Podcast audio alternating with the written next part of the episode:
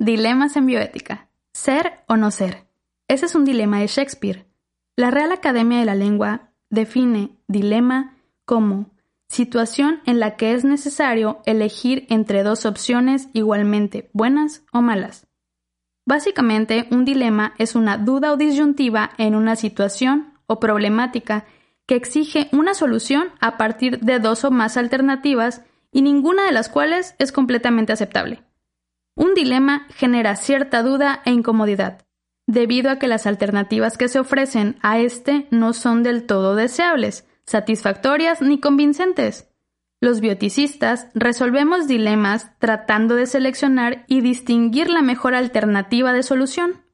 Un dilema bioético implica que, dentro de al menos una de las alternativas, existe un imperativo moral que se contrapone con el actuar. Durante la vida médica nos enfrentamos todos los días a dilemas bioéticos. A veces son tan comunes que ni siquiera nos damos cuenta. Estos pueden ir desde lo que nos ha pasado a todos los médicos, como dar o no consulta a través de WhatsApp a un amigo o familiar cercano, tomar esa decisión sabiendo que dar la consulta de esta forma no es éticamente correcto ni profesional, ya que no es un consultorio formal ni se encuentra regulado en lo legal, pero nos lo piden como un favor por la confianza de una relación entre amigos o familiar. O también lo que le pasó a Cris, un amigo pediatra, decirle o no a la madre de un adolescente que acudió a preguntarle sobre si su hija ya había iniciado la vida sexual. ¿Guardamos la confidencialidad y el secreto médico de la joven o es un deber tener que decirle a la madre porque es su tutora legal?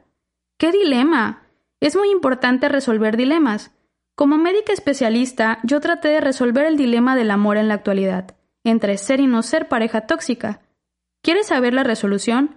Encuéntrala en el libro titulado Pareja tóxica, ¿es amor o padecemos amorismo?, disponible en Amazon, que te muestra la técnica general de resolución de dilemas en bioética.